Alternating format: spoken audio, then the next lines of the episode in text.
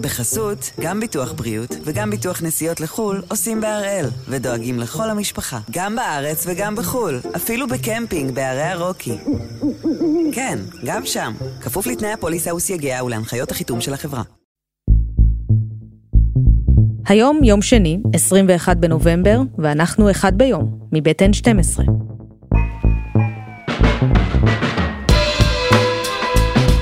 אני עמליה דואק, ואנחנו כאן כדי להבין טוב יותר מה קורה סביבנו, סיפור אחד ביום, כל יום.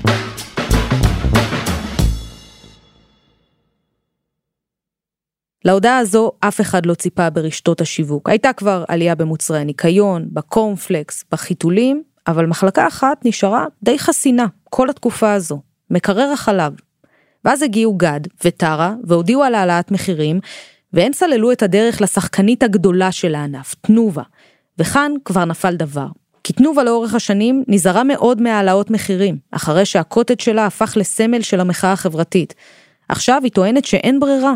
אמנם את מחיר הקוטג' באופן סמלי היא משאירה מחוץ לרשימת המוצרים שהתייקרו, אבל גבינות, מעדנים, יוגורטים, כולם בפנים.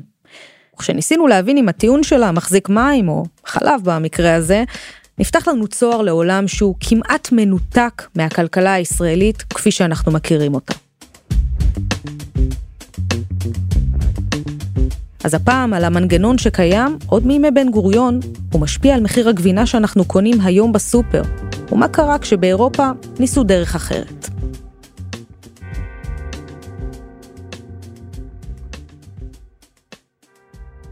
מעיין פרטי, כתבת תוכנית חיסכון, שלום. שלום עמליה.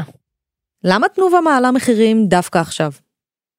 אז תראי, קודם כל, בראש ובראשונה צריך להבין שבאמת היו התייקרויות. ההתייקרויות לא היו רק בישראל, ההתייקרויות עולמיות. דבר ראשון, בגלל מלחמת אוקראינה-רוסיה, התייקר כל מה שקשור לחומר הגלם של המזון של הפרה. התירס למשל התייקר, ועוד הרבה מאוד אה, מוצרים אחרים. עכשיו, בשביל להאכיל את הפרות, צריך לייבא את החומרים האלו מחו"ל. גם המכולות התייקרו, גם ההובלות התייקרו, הכל התייקר. עכשיו זה מה שגרם לממשלה, למשרד האוצר, כשהוא יושב עם הרבה מאוד כלכלנים ועם מועצת החלב ועם יצרני החלב, להגיד אוקיי, אנחנו מאשרים את התייקרות המחיר של החלב הגולמי. מעבר לזה, גם לאחרונה הממשלה באה ואישרה עוד התייקרות נוספת של המוצרים במחיר מפוקח של חמישה אחוזים. החלב הרגיל שאנחנו קונים, אם זה בשקית או בקרטון, גבינה צהובה שקונים במעדניה, שמנת מתוקה, חמאה, כל המוצרים האלו גם כן הלכו והתייקרו בחמישה אחוזים. אז עכשיו מבחינת תנובה, תנובה באים ואומרים, אוקיי, זה נראה לנו הדבר הנכון לעשות, לייקר בכחמישה אחוזים גם הרבה מאוד מוצרים אחרים כמו יוגורטים, תחליפי חלב, מעדנים, גבינות ועוד. אז בעצם תנובה באה ואומרת, אם אישרתם לייקר את המוצרים שבפיקוח, קל וחומר שצריך להעלות גם את מה שלא מפוקח? אז יש כמה סיבות, אחד מן הסתם שולי הרווח קטנו כי ההוצאות שלהם הרבה יותר אה, גדולות. שתיים, צריך לזכור שתנובה עומדת לפני הנפקה, היא רוצה לבוא ולהראות לבורסה שהיא אכן מצליחה, אה, והיא רוצה להנפיק את עצמה במחיר שהוא הרבה יותר גבוה ממה שהוא עומד היום, ושלוש, יש עוד איזה משבר קטנטן שאולי חלקנו לא זוכרים, סאנפרוסט. זוכרת את משבר סאנפרוסט שנמצאו הרבה מאוד חלקי חיות בהרבה מאוד אה, חבילות אה, של החברה? תנובה ירדה במכירות ב-40 אחוזים, כשבעצם מי שהשתלט באופן גורף על השוק הזה, אלו הרשתות והמותגים הפרטיים שהמכירות שלהן עלו ב-50 אחוזים, וכל הדבר הזה, כל הסיבות האלו, מובילות את תנובה לבוא ולהגיד, אנחנו חייבים להעלות מחירים.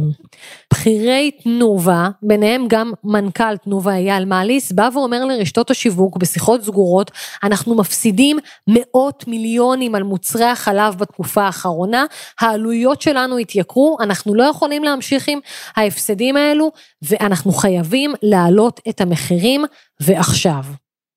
תשמעי מעיין, כל העלאת מחירים של מוצרי יסוד גוררת מיד ביקורת, בטח בתקופה של גל עליות מחירים כללי במשק. אבל אם נסתכל רגע נטו על הנתונים, במקרה של מוצרי חלב, יכול להיות שהעיקור הפעם מוצדק? אז תראי, כשמסתכלים על הנתונים היבשים, אומרים כן, יכול להיות שזה מוצדק בגלל ההתייקרויות ובגלל שאנחנו בסוף לא רוצים שמפעל כמו תנובה ייסגר כי הוא מעסיק אלפי אנשים, הרבה מאוד עובדים מן הסתם גם בפריפריה. מצד שני, בואי נדבר רגע על הטיימינג. האם יכול להיות שתנובה הייתה יכולה לבוא ולהגיד, תקשיבו, אנחנו רואים את המצב, שתדעו שגם אנחנו נמצאים במצב לא טוב, אבל אנחנו נותנים לכם, לצרכנים, לקמעונאים, לרשתות, התראה של חודשיים. בואו נייקר את המחירים שלנו באמצע ינואר, אולי אחרי שגל ההתייקרויות האלו שאנחנו רואים כרגע, יירגע. אבל הם לא עשו את זה. הם באו ונתנו התראה של שבוע, שאגב זה משהו שכמעט ולא קורה בעולם הצרכנות, כל היבואנים, כל הספקים שביקשו להעלות מחירים, הודיעו על זה חודש, אפילו חודשיים לפני, ותנובה באים ואומרים, בעוד שבוע אנחנו מורידים את השלטר, מי שלא יאשר כנראה את עליית המחירים, החל מיום שלישי הקרוב פשוט לא יקבל מוצרים, מוצרי חלב, מוצרים שיש היום בכל בית.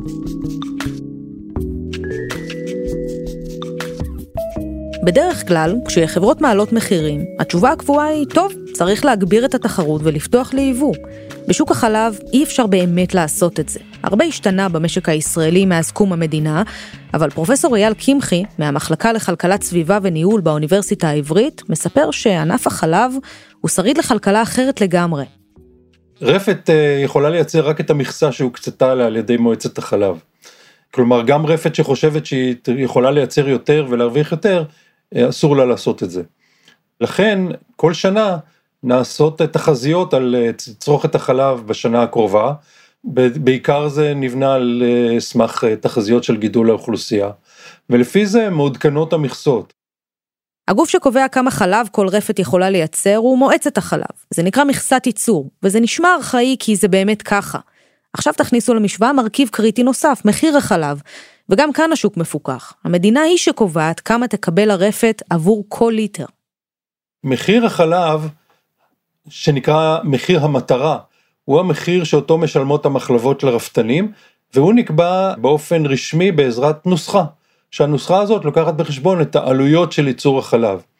והמחיר הזה מתעדכן אה, בשתי דרכים, אחת באופן אוטומטי לפי הנוסחה, כאשר מתייקרות העלויות גם המחיר אה, עולה, ו, אה, ושתיים, כאשר מתבצע עדכון של הנוסחה, נדמה לי אחת לשנתיים. המחיר הזה נקבע על ידי מועצת החלב, מועצת החלב זאת חברה לתועלת הציבור שהוקמה על ידי הממשלה כבר לפני עשרות שנים ואמורה לייצג את אה, כלל בעלי העניין בשוק החלב, החל מהרפתנים, אה, עבור דרך המחלבות וכלה בצרכנים והממשלה כמובן. עצם זה שכל הגופים האלה יושבים ביחד במועצת החלב שמחליטה על המדיניות אה, בשוק החלב אה, תורמת לאיזונים כאלה ואחרים כך שגם המחירים וגם המכסות אה, בעצם יתאימו לאינטרסים של כלל הגורמים המעורבים ושוב אני חוזר כולל הצרכנים שמיוצגים שם. נשיר לך שיר רומנס ברפת ישראלה, פרה קטנה וכל זכות הקשר חי. הרעיון המקורי במכסות ובקביעת המחיר היה להגן על חקלאים בפריפריה, לדאוג שיהיה מי שיקנה מהם את החלב במחיר הוגן. הטענה היא שאם לא הייתה הגבלה על כמות החלב שמותר לכל רפת לייצר, היו נוצרים שחקנים מאוד גדולים, והיצרנים הקטנים היו נפגעים או פשוט נסגרים. אבל בכל זאת התקדמנו והמשק הישראלי התפתח, ובהתאם משהו גם התחיל להשתנות. גם שיטת המכסות הפכה לקצת פחות נוקשה. היסטורית אה, היו בארץ הרבה מאוד רפתות אה, קטנות משפחתיות, ולאט לאט הן אה, עוזבות באופן הדרגתי, חקלאים מזדקנים ש... מגלים שזה הרבה עבודה ולא לא תמיד זה כדאי מבחינה כלכלית, אה, יוצאים מענף הרפת והמכסות שלהם עוברות לרפתנים אחרים. התהליך הזה הואץ בעקבות כמה רפורמות שהיו בענף, החל בשנת 1999, והמטרה המוצהרת של הרפורמות האלה הייתה בעצם לצמצם את מספר הרפתות על מנת שהרפתות הנותרות יהיו גדולות יותר ויעילות יותר.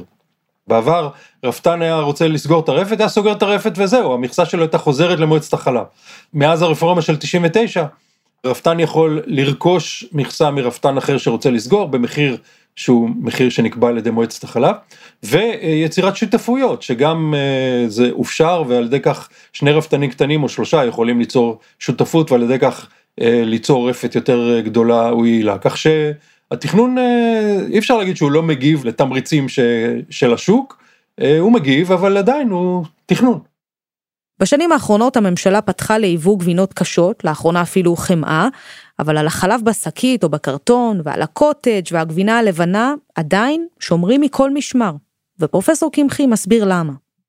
מוצרי החלב הם מוצרים אה, מאוד אה, רגישים מבחינה תברואתית, ולכן אה, יש צורך לפקח על כל התהליך בצורה מרוכזת, להבטיח שחלב לא יעמוד יותר מדי זמן לפני שמשווקים אותו, להבטיח שכל החלב שמיוצר באמת ייקלט על ידי המחלבות. שוב, הסיבה היא קודם כל בריאותית, אבל כמובן גם כלכלית, מכיוון שמדובר בענף עתיר הון. וצריך לדאוג שההון הזה ינוצל בצורה אה, מיטבית. העניין העיקרי של לייבא חלב ניגר זה עדיין בלתי אפשרי מבחינה טכנית או אפשרי אבל כמובן לא כדאי מבחינה כלכלית אה, ועיקר הצריכה של חלב היא חלב אה, ניגר ואותו עדיין צריך לייצר בישראל. למה מה הבעיה ביבוא של חלב ניגר? שהמשקל שלו גדול, צריך לאחסן אותו בצורה מאוד אה, מיטבית, וכל, זה, זה מאוד יקר, זה פשוט לא כדאי מבחינה כלכלית, גם התוקף, גם צריך לשמור אותו בקירור. הפרשי המחיר בין ישראל לבין מדינות שיכולות לייצא חלב, הם לא מצדיקים יבוא של חלב ניגר, ייתכן שבהמשך הטכנולוגיה תשתפר ותאפשר את זה. אז יש היגיון בייצור מקומי של חלב, השאלה עד כמה צריך להתערב בו כל הזמן, במחיר ובכמות, ולמה לא לאפשר לכוחות השוק לפעול ולהפוך אותו ליעיל לבד. וזו בדיוק הדילמה בכל פעם שמעלים את המכסות לדיון. האם להשאיר אותן ולהגן על החקלאים בפריפריה, או לפתוח את השוק לתחרות, בתקווה שזה מה שיוביל לירידת מחירים, כן, גם במחיר של סגירת חלק מהרפתות. ואת הניסוי הזה כבר עשו באירופה. אבל קודם, חסות קצרה וחוזרים.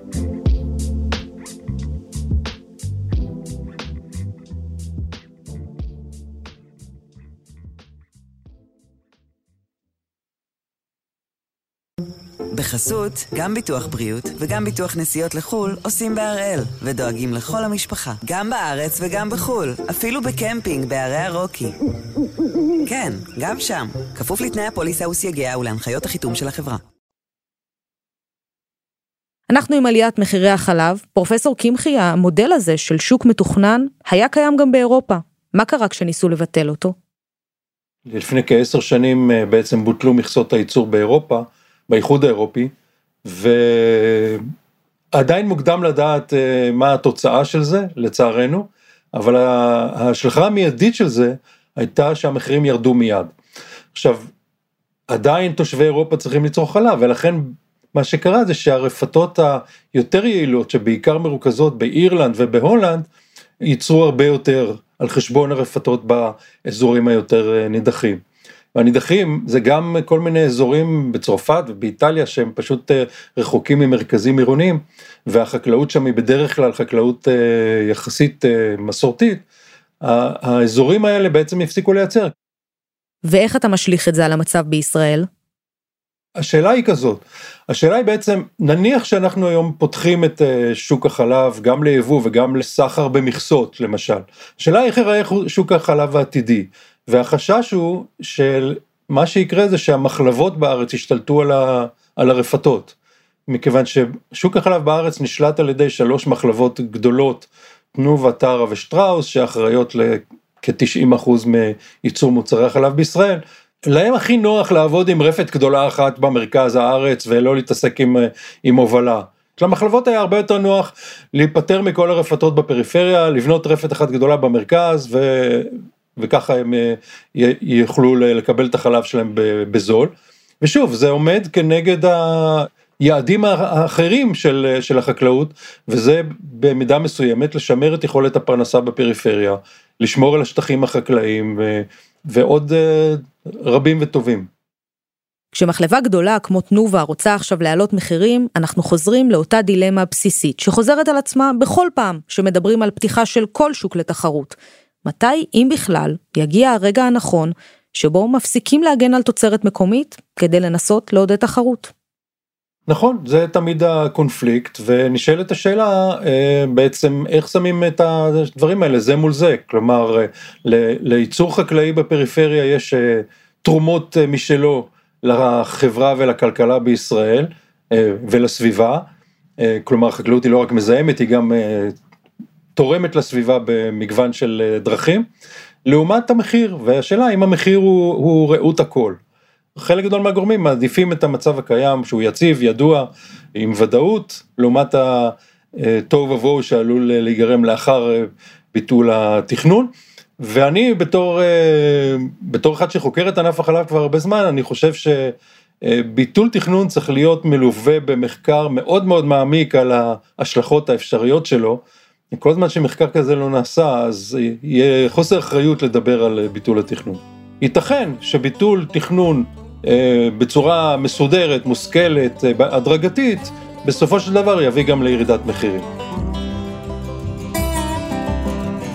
אז מעיין, כראיה לזה שכביכול חייבים להעלות מחירים, בתנובה מספרים שבשנה האחרונה היו רפתנים שפשוט הרימו ידיים וסגרו את הרפתות, כי אם לא עמדו בזה היה להם יקר מדי.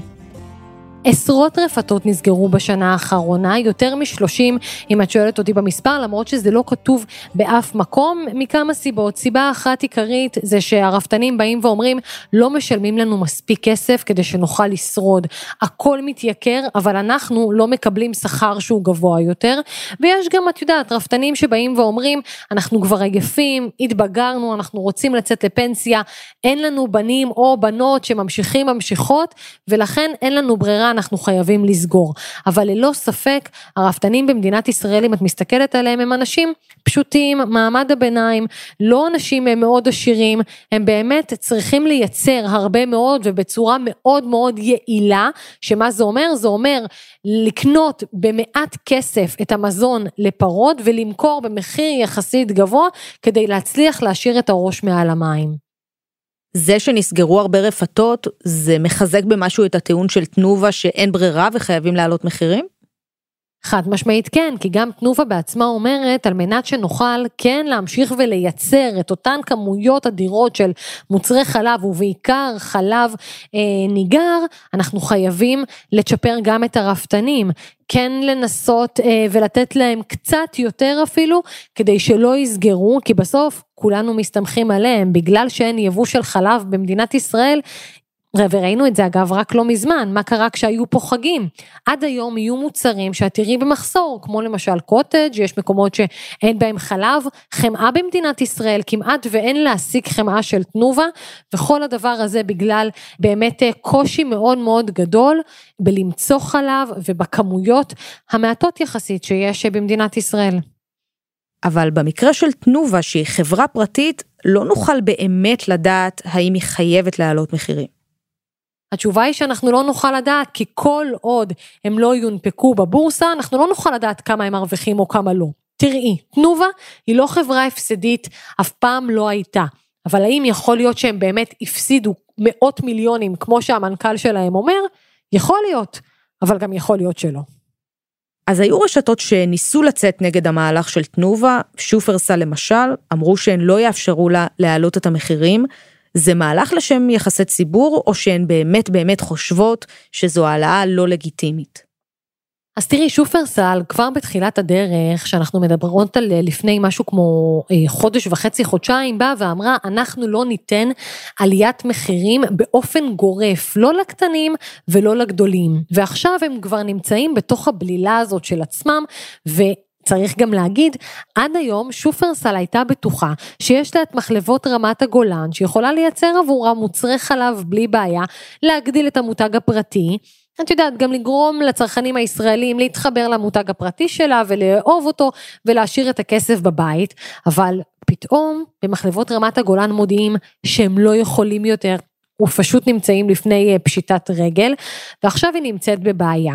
מעבר לזה צריך להגיד, רוב הרשתות אישרו לתנובה את עליית המחירים. רוב הרשתות, למעט שופרסל כרגע, אישרו בכל מיני צורות.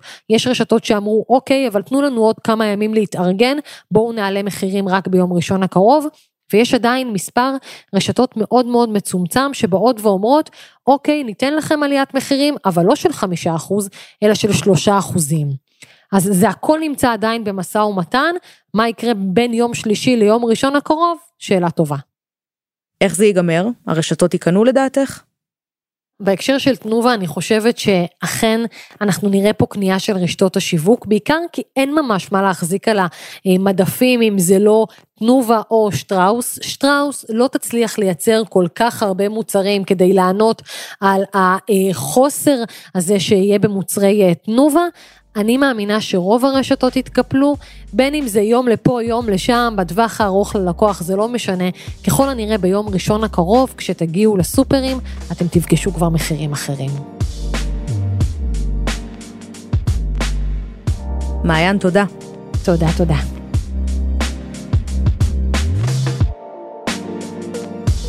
וזה היה אחד ביום של N12. אנחנו גם בפייסבוק, חפשו אחד ביום, הפודקאסט היומי. העורך שלנו הוא רומטיק, תחקיר והפקה, רוני ארניב, דני נודלמן ועדי חצרוני. על הסאונד יאיר בשן, שגם יצר את מוזיקת הפתיחה שלנו, ואני, עמליה דואק. אלעד שמחיוף ישוב לכאן מחר. להתראות.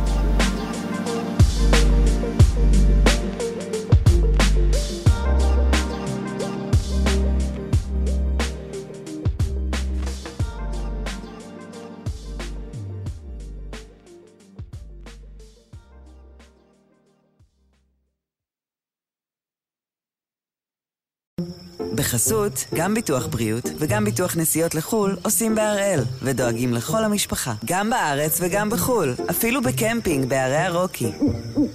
כן, גם שם, כפוף לתנאי הפוליסה וסייגיה ולהנחיות החיתום של החברה.